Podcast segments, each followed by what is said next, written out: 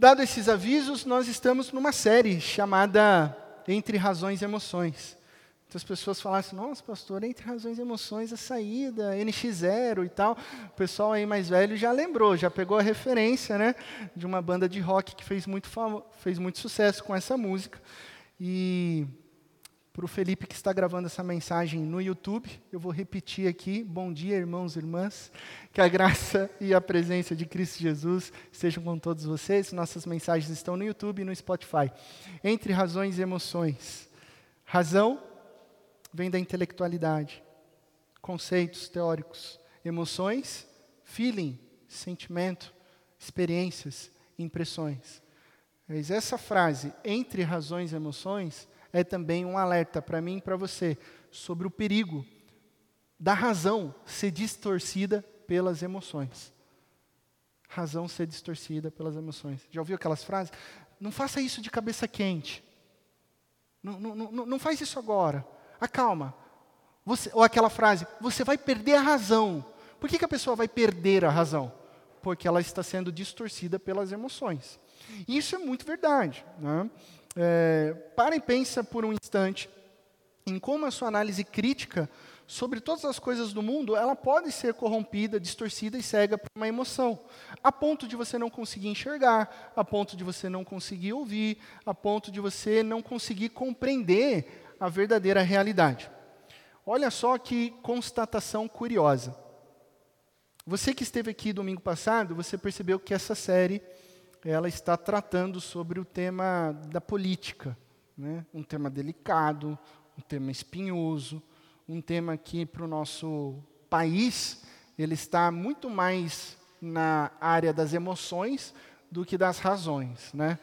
E se você se lembra da mensagem de domingo passado, eu afirmei que todas as ideologias, claro que eu não citei todas, todas, todas, mas eu citei as cinco principais ideologias globais, estava falando do mundo, eu afirmei que todas, e dei exemplo de todas, que todas as ideologias elas são na verdade idólatras. Né? Por isso eu, a gente utilizou até um neologismo chamado ideolatria. E a gente fundamentou nessa essa tese na constatação de que toda ideologia ela é fruto de uma reflexão antropológica, de uma realidade e que ela observa um problema no mundo e ela quer apresentar uma solução salvífica. Né? Então, por ela apresentar uma resposta soterológica, ela acaba tomando o lugar de Cristo Jesus. E eu falei de cinco ideologias vigentes. É claro que esse é um assunto que muitas vezes toca no bezerro de ouro de algumas pessoas. Né? é, toca em alguns pontos é, delicados do nosso coração. E aí, quando a palavra de Deus confronta o nosso coração, e o nosso coração é idólatra, e seria muita ousadia a gente falar, não, a gente é diferente do povo do, Novo, do Velho Testamento, onde já se viu, eles fizeram um bezerro de ouro. Mas a todo momento, Calvino nos alerta de que o nosso coração é uma fábrica de ídolos. E aí nós temos apenas duas respostas. Ou a gente vai cair em profundo arrependimento, e se prostrar ao Deus verdadeiro, ou a gente vai partir antes para a defesa do nosso ídolo. E isso acontece muito, né?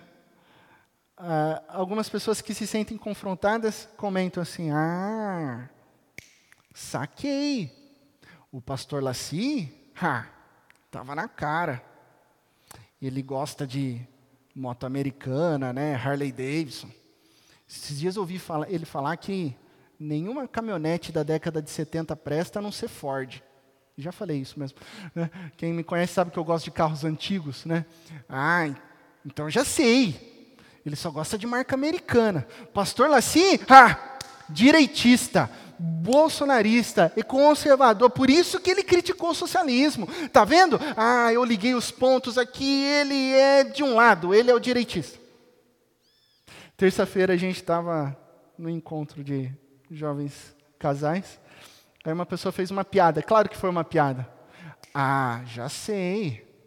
Agora está explicado por que, que o pastor Laci tem essa barba. Ah, eu descobri, eu liguei os pontos, ele tem essa barba, por isso que ele criticou o liberalismo. O pastor Laci é de esquerda, o pastor Laci é esquerdista, o pastor Laci é lulista, e por aí vai.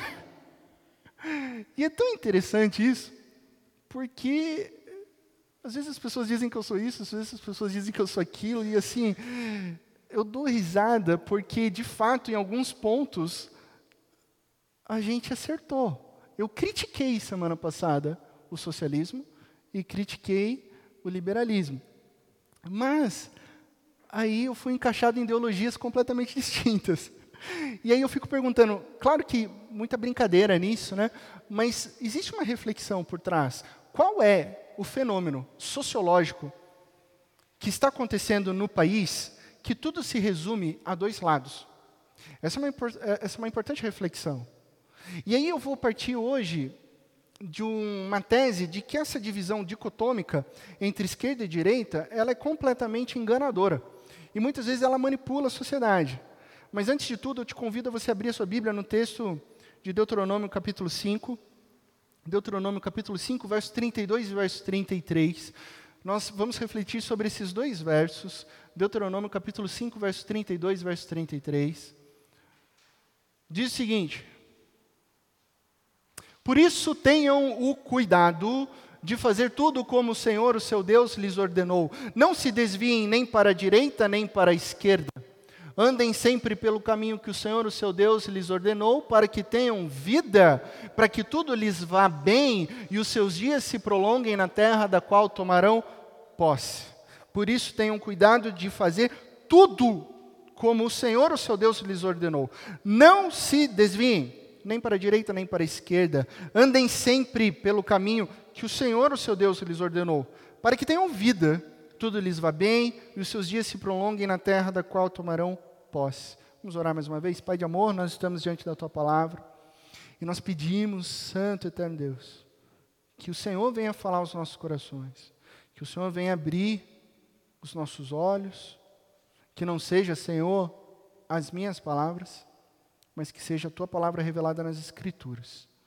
Declaramos como igreja, como corpo de Cristo Jesus, que somos totalmente dependentes da tua direção, da tua palavra e da tua vontade que reina sobre as nossas vidas. No nome de Cristo Jesus que nós oramos, amém e amém. Esse é o tema do sermão de hoje. A gente divulgou no Instagram, nem esquerda nem direita. Vai ser engraçado porque então essa semana vão falar já sei, descobri. Pastor Laci é isentão. Né? Então, essa vai ser agora a, a semana. Né? É, o pastor é isentão. Gente, entre razões e emoções, eu oro a Deus e peço que você se atente à mensagem de Deus.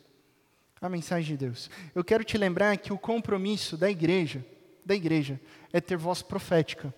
Uma voz profética para a sociedade. E aqui nesse púlpito, quem fala é o Senhor, o nosso Deus. As nossas vidas, elas são guiadas pela palavra de Deus. Por isso você nunca vai ver no púlpito da igreja presbiteriana do parque nenhum político aqui subindo que seja para falar alguma coisa. Você nunca vai ver isso.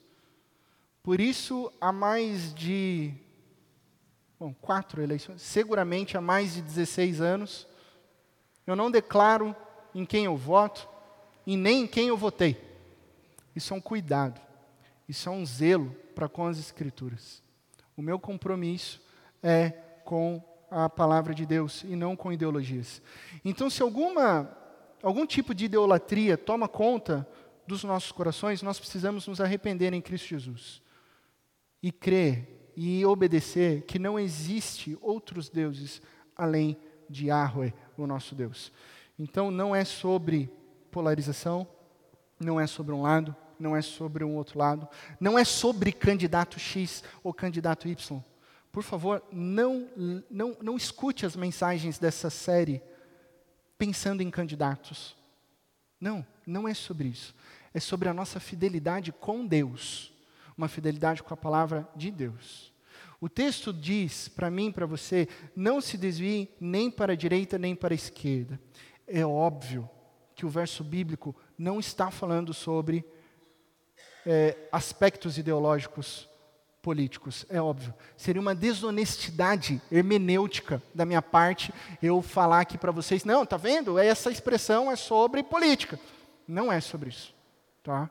Por outro lado, não se trata também de uma expressão literal, como se houvesse uma longa estrada é, de asfalto lá no Oriente que nos conduzisse para uma vida. Também não é um aspecto literal. Então, a expressão não se desviem nem para a direita e nem para a esquerda é uma metáfora para a jornada das nossas vidas, em todas as áreas. Trata-se, inclusive, de uma imagem dominante muito comum no Antigo Testamento, muito comum no livro de Deuteronômio, muito comum nos livros sapiensais de Provérbios. Não se desviem nem para um lado nem para o outro, para descrever uma vida piedosa, onde Deus espera que o seu povo tenha essa vida que busque os caminhos do Senhor. Se o caminho que o Senhor ordena para as nossas vidas é mais excelente de que qualquer ideolatria desse século, não seria inteligente para nós nos desviarmos nem para a direita, nem para a esquerda.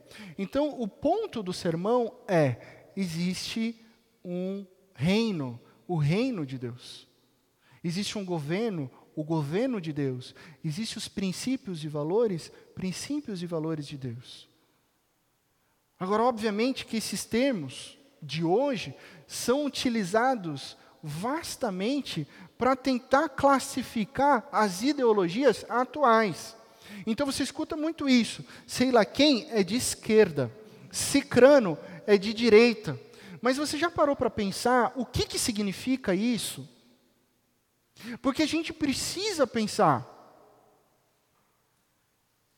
Nós temos uma tradição belíssima, reformada, de que nós cristãos sempre estudamos a Bíblia e a sociedade.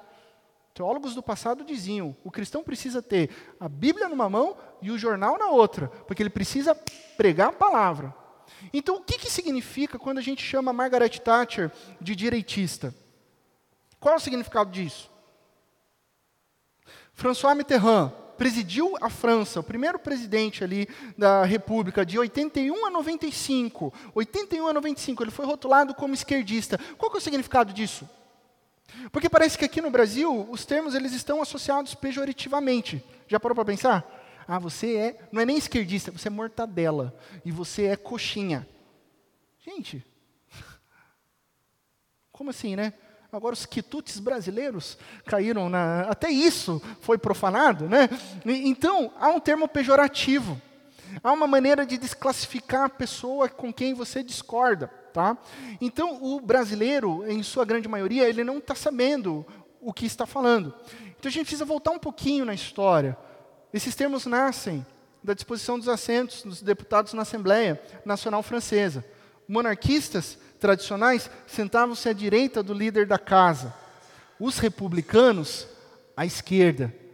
Os direitistas, olha só que interessante, defendiam um governo nacional centralizado, estatista, intervencionista.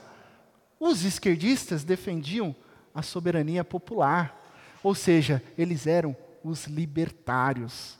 Eu nem preciso dizer que isso está totalmente oposto quanto aos dias atuais e que esse critério já se tornou obsoleto, não vale mais para hoje.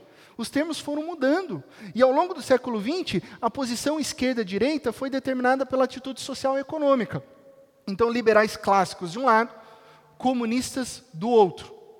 Um exemplo interessante, se acompanhou o noticiário, Mikhail Gorbachev, último líder da União Soviética, faleceu acho que duas ou três semanas atrás. Ele começou a carreira como líder do partido da esquerda. Correto?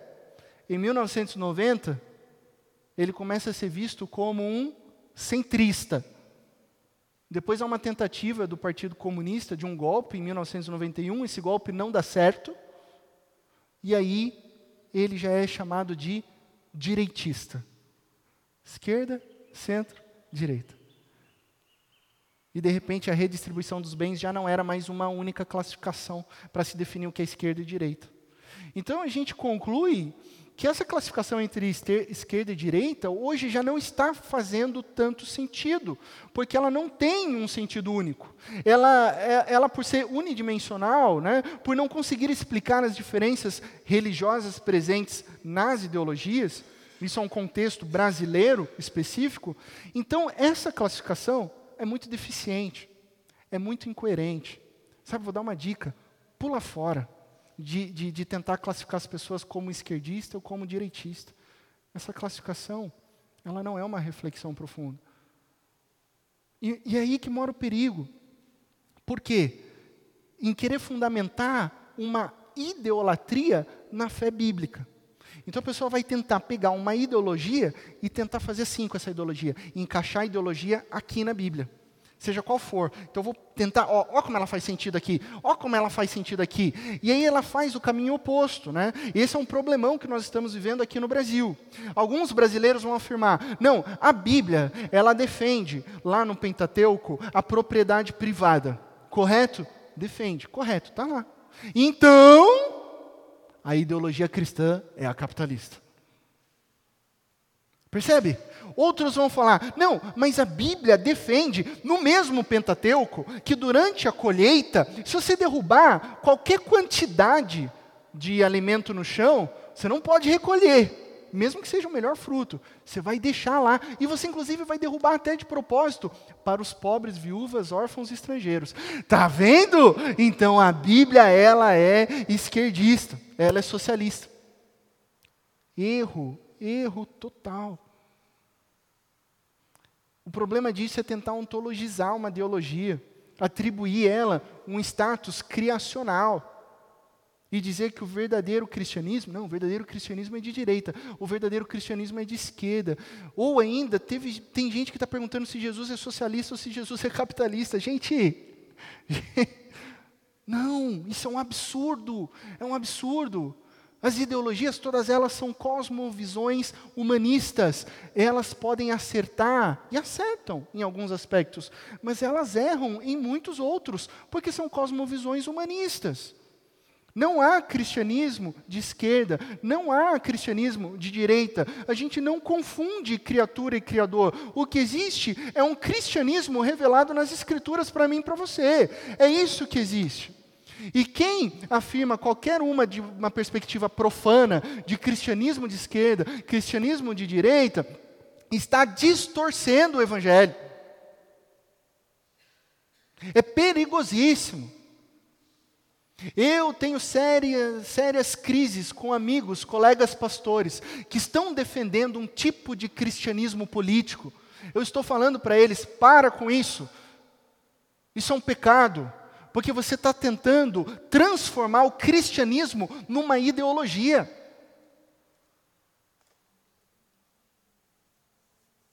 Isso é idolatria. Isso é pecado. Qual que é a orientação bíblica? Olha só o que o verso 32 diz para mim e para você. Por isso tenham um cuidado de fazer tudo como o Senhor, o seu Deus, lhes ordenou. É bem claro isso para mim e para você. Tenham o cuidado. Tem uma ordem bíblica aqui. Tenham cuidado de seguir a vontade de Deus. A palavra hebraica que aparece para esse verbo, né, ter o cuidado, e no hebraico às vezes o significado é tudo numa palavra só, essa palavra chamar, ela significa ter zelo, ter uma obediência diligente, ter um zelo pela palavra, ter um cuidado nas nossas vidas, nos detalhes, em fazermos tudo conforme a vontade de Deus, o prestar atenção nas coisas, seja na criação dos nossos filhos, seja na maneira com que nós é, nos relacionamos com os nossos cônjuges, seja a nossa ética no trabalho, seja o nosso momento de lazer, se, todas as áreas, ter o cuidado e o zelo para fazer a vontade de Deus e glorificar Deus. E guardando, inclusive, o meu coração e o seu coração, que é fonte da vida, contra as coisas deste mundo, os perigos dessa vida. Então essa ordem, ela está relacionada a uma aliança em que Deus estabelece com o seu povo. E essa aliança que Deus estabeleceu com o povo é a aliança que Ele estabelece comigo com você. Então nesse capítulo de Deuteronômio 5, se você vai olhar depois em casa e ler o Deuteronômio capítulo 5, você vai ver que Deus está dando diretrizes para o seu povo dentro da aliança. É no Deuteronômio capítulo 5 que estão os dez mandamentos. É no verso 6 que Deus fundamenta a aliança. Eu sou o Senhor. Eu sou o teu Deus. Fui eu, Senhor, a palavra Senhor, aqui em Deuteronômio capítulo 5, Yahweh, o nome do grande eu sou. Eu sou, te tirei do Egito. Eu sou o teu Deus. eu sou o seu rei, eu sou o seu Senhor. E em seguida, o primeiro mandamento: não tenha outros deuses diante de mim. Não tenha uma ideologia que esteja no meu lugar, no seu coração. Não idolatre as coisas deste mundo. Eu sou o teu único Deus. E aí o contexto do capítulo traz o fundamento de que o nosso compromisso como povo é adorar Yahweh. A aplicação para nós hoje é: o nosso compromisso é com Deus e não com ideologias. Então, tenham o cuidado de fazer tudo como o Senhor, o seu Deus, lhes ordenou. Agora, diante do que nós acabamos de, de observar no texto bíblico, que devemos ter o cuidado de seguir a vontade de Deus. Alguém pode levantar. Então, já sei, pastor. Vamos viver numa bolha. A gente vai se mudar aqui da Igreja Presbiteriana do Parque. A gente vai comprar uma fazenda distante. E lá a gente vai ficar fora da sociedade. Olha só que legal. A gente vai plantar as nossas comidas e tal. A gente só vai ter cristão lá. E a gente vai viver lá longe da sociedade. Será que essa seria a solução? Não porque Cristo Jesus nos envia proclamar o Evangelho. Né? E não porque não vai dar certo. Porque nós também não somos perfeitos. Né? Existe um filme muito interessante que faz uma reflexão sobre essa bolha. Não sei quantos já assistiram aquele filme antigo, M. Night Shyamalan, chamado A Vila. Quem aqui já assistiu A Vila? Filme antigo. Que reflexão filosófica aquilo lá. Ele foi vendido como um filme de suspense de terror, dá medo mesmo, tá, gente? Você que não gosta de suspense e terror, é, talvez não seja o ideal, mas ele vai trazer uma reflexão fantástica sobre essa tentativa de a gente ficar numa bolha. Ou você poderia dizer, então nada dessas ideologias servem de nada. Não tem nada de bom. Será que não existe nada de bom nas ideologias? Obviamente que existe. Obviamente que existe. E com discernimento do Espírito Santo, a gente precisa saber o que é correto. A gente precisa saber entender e compreender os valores. Né? Como disse certa vez o pastor John Stott, tem uma frase dele aí interessante, pastor John Stott, pastor anglicano, super envolvido com questões é, de política, de reflexões filosóficas, teorias políticas, e ao mesmo tempo um pastor que estava na prática do pastoreio, ele disse o seguinte: a fé e o pensamento caminham juntos. E é impossível crer sem pensar. Cristão foi chamado à reflexão. O cristão pensa, porque crer é pensar. Essa é a função de um cristão: discernir, entender os caminhos falsos e seguir o caminho verdadeiro apontado por Deus. Então, se a gente precisa discernir, hoje eu vou, eu vou apresentar para você alguns aspectos bons das ideologias. Vamos fazer isso juntos. Eu vou, eu vou passar assim, rapidinho. Olha só que interessante. Liberalismo entende muito bem a esfera legítima da responsabilidade individual, na qual nenhuma força maior pode interferir na liberdade. Liberalismo foi fundamental para a promoção dos direitos humanos, para as liberdades que a gente conquistou. Poxa, ponto positivo. Conservadorismo ressalta a importância das tradições ressalta a importância da continuidade histórica. Por isso que as pessoas estão voltando às tradições, porque tem uma importância na continuidade histórica. Né? Aquele tradicionalismo do gaúcho no Rio Grande do Sul, essas organizações estão ficando globais. Tem organizações dos gaúchos hoje no mundo inteiro, eles estão resgatando. Por quê? Porque tem uma continuidade histórica. Nacionalismo, ponto bom, enfatiza o valor da solidariedade comunitária existente entre as pessoas de uma mesma etnia, de uma mesma nação. Nós estamos juntos, nós somos um povo. Democracia reconhece o valor da participação dos cidadãos na esfera política. Olha que direito a gente conquistou ao longo dos séculos. Participar dos governos democráticos. Socialismo compreendeu o papel da autoridade política em intervir para reduzir disparidade econômica. Sabe aquela disparidade grave?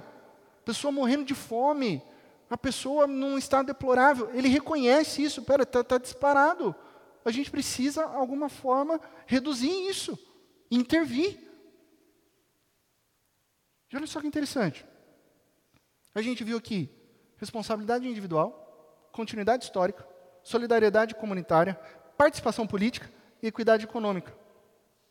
Ótimas pautas. Ótimas pautas pelas quais a gente deve lutar. Coisas que poderiam ser compatíveis entre si. Poderiam ser compatíveis entre si. Né?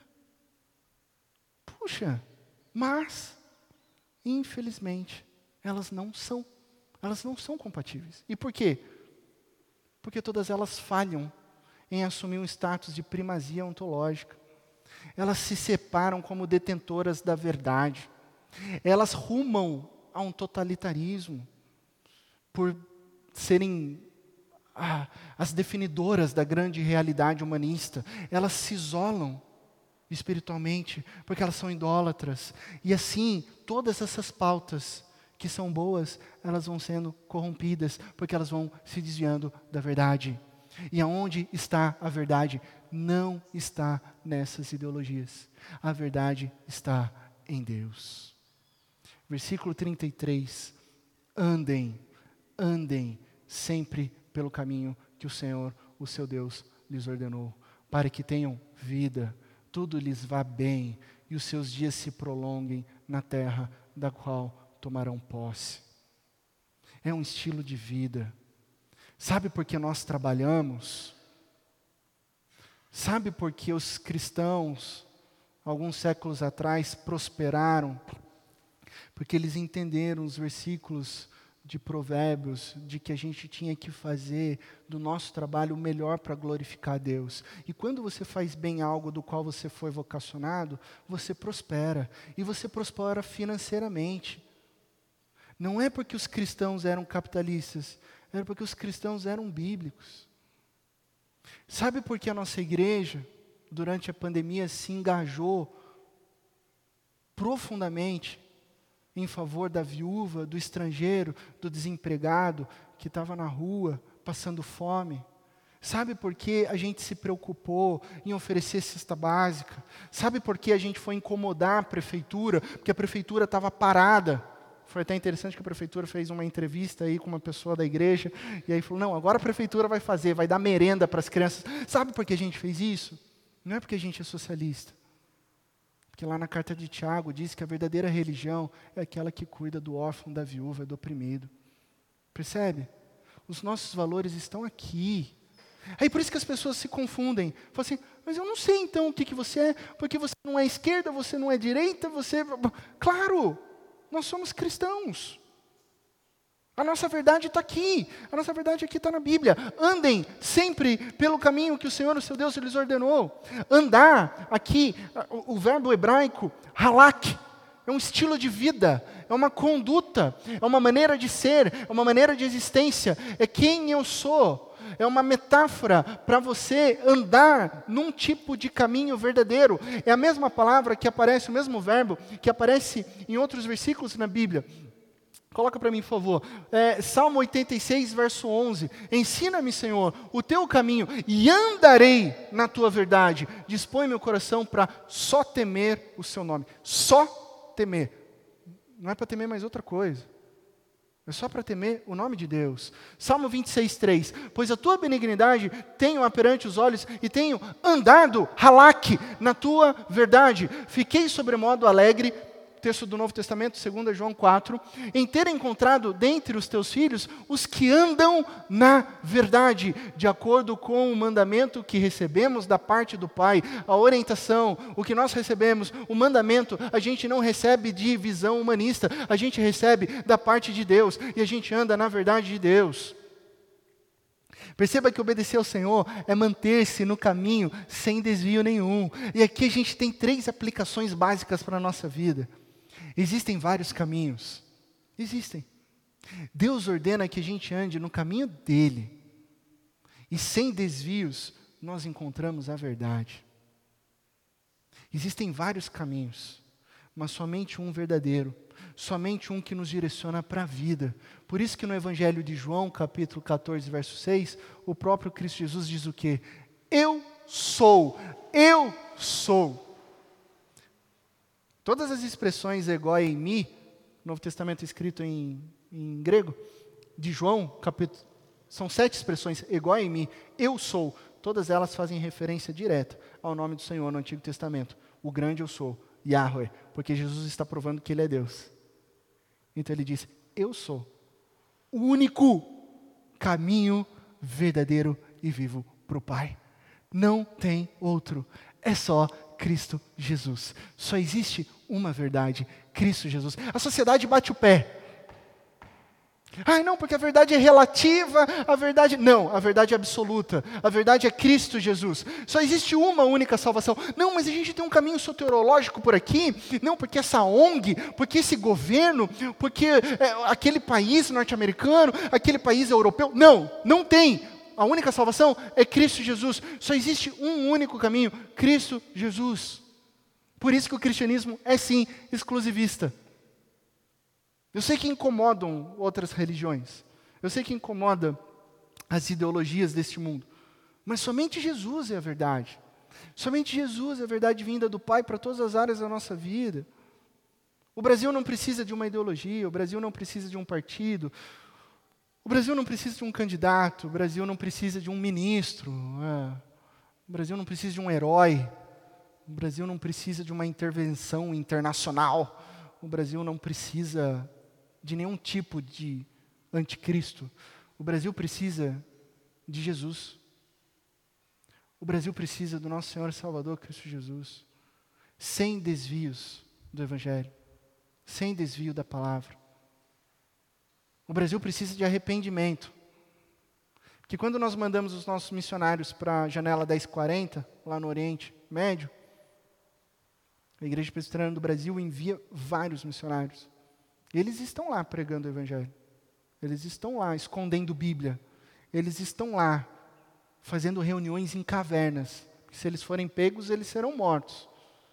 Agora o Brasil se, se, se autoafirma evangélico.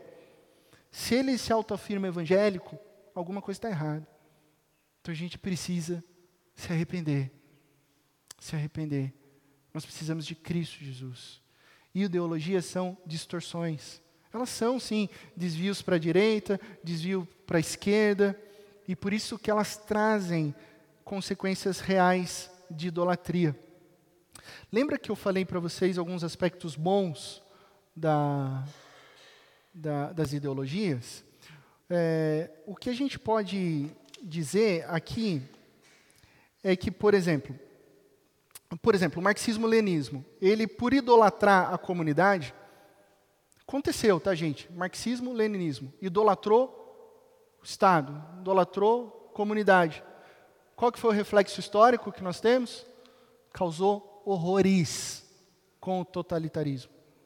Nós estamos falando de milhares de mortes. Nacionalismo africaner. Os nossos adolescentes aí estão estudando já no ensino médio. Né? Idolatrando a nação contribuiu para injustiças do apartheid na África do Sul. Iniciado por pastores, segregação racial, em nome do nacionalismo. Liberalismo, idolatrando o indivíduo, levou à fragmentação e colapso dos casamentos e famílias nor na Norte América. Estados Unidos é um exemplo claríssimo de como o liberalismo quebrou casamentos e famílias. Né? Deixa eu abrir um parênteses aqui, que a gente ouve na, na mídia, que o esquerdismo quer destruir as famílias. Eu vou corrigir essa frase. Também, também. Porque as ideologias estão destruindo as famílias. Essa é a correção. Várias ideologias estão destruindo as famílias. Socialismo, intencionalmente esvazia as famílias, comunidade social e econômica. Não escondem de ninguém. Estão nos seus artigos, estão nos seus escritos. Eles olham a, a, a família como algo danoso à equidade social. Então eles precisam pôr um fim na família. Tá? Então, o casamento e a família devem desaparecer nessa perspectiva. Por outro lado, o liberalismo também está destruindo as famílias. Porque ele reduz comunidade, ele reduz família, reduz Estado à vontade individual, à liberdade individual. Sabe o que, que está acontecendo? Índices baixos de novos casamentos. Não, quero ser feliz. O que importa é a minha liberdade individual. Eu vou casar? Imagine. Casais que não querem ter filhos. Não, tá doido. Imagine. Filho é caro. Eu vou é comprar um pet. É bem mais fácil, mais barato e não dá custo. Não precisa ir para a faculdade depois. Então, tudo isso é aspecto de uma filosofia individualista, onde não se pensa mais na família, não se pensa mais na coletividade, filho virou gasto, é, casamento dá prejuízo, e é cada um por si. Né? Então, atrapalha. Além do mais, que, em nome da liberdade do amor e do meu individualismo, eu defino o que é família se é poliamor, se é trisal, ninguém tem que interferir na minha liberdade. Se eu tenho três esposas, ninguém tem que vir reclamar, porque se elas estão felizes, a gente vai lá no cartório, registra, e o Estado não pode intervir na nossa liberdade individual. Aí a gente vê essas novas configurações.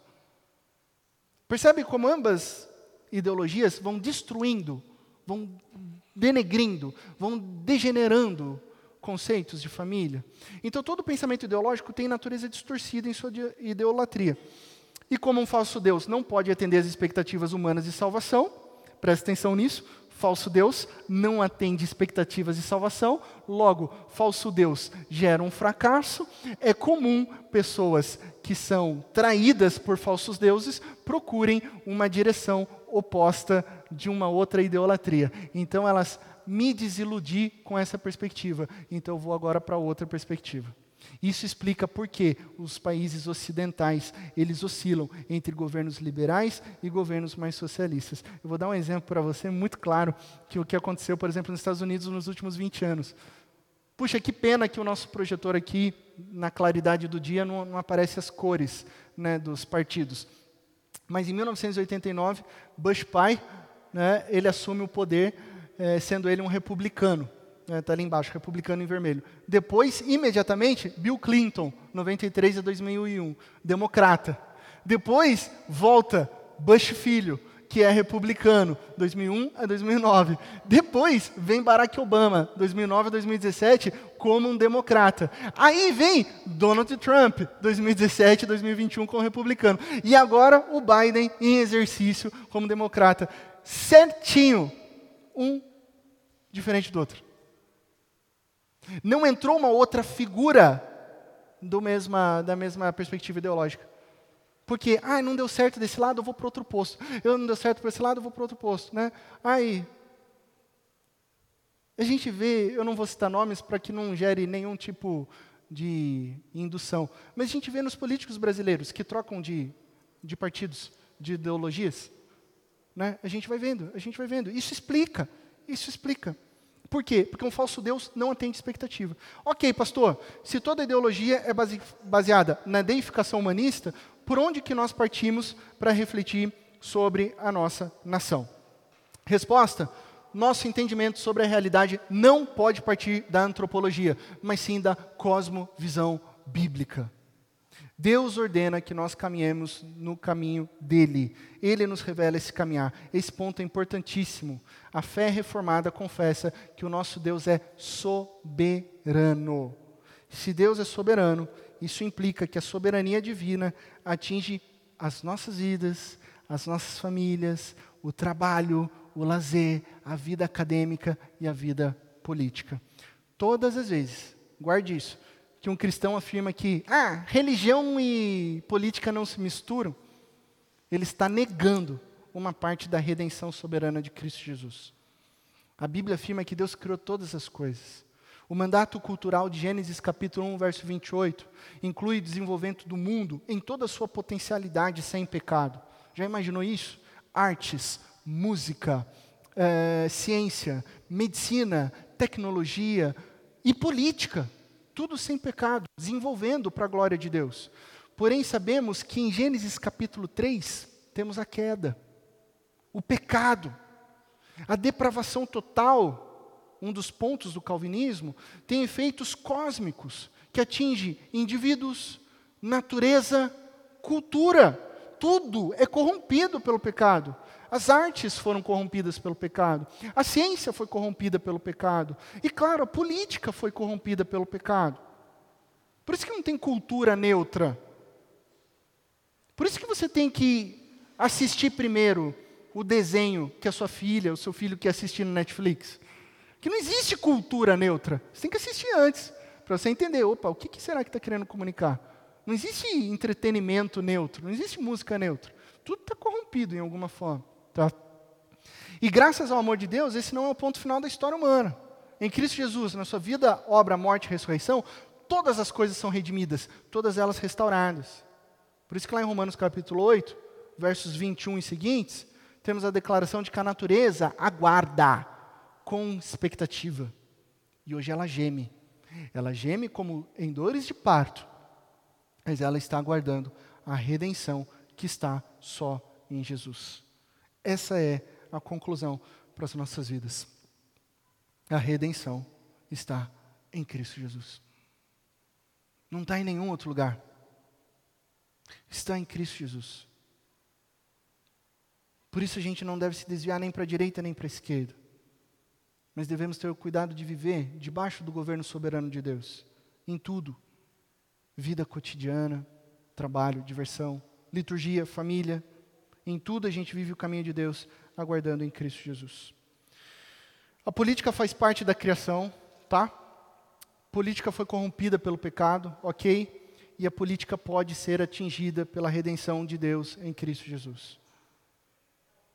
Mas não por ideologias, não por partidos, não por candidatos que vai acontecer a redenção. A redenção acontece somente por Cristo Jesus. Por isso tenham cuidado de fazer tudo o que o Senhor, seu Deus, lhes ordenou, não se desviem nem para a direita nem para a esquerda, andem sempre pelo caminho que o Senhor, seu Deus, lhes ordenou, para que tenham vida, tudo lhes vá bem e os seus dias se prolonguem na terra da qual tomarão posse.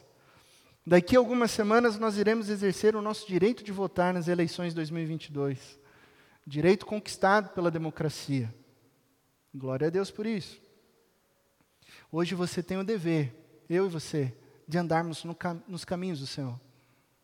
Então, nós pensamos, nós refletimos, nós lembramos que o nosso pensamento, muito embora seja útil à antropologia, mas ele não parte de lá. A nossa postura não tem compromisso com homens, partidos e visões, mas sim com a cosmovisão bíblica. Criação, queda, redenção. Gênesis, Apocalipse.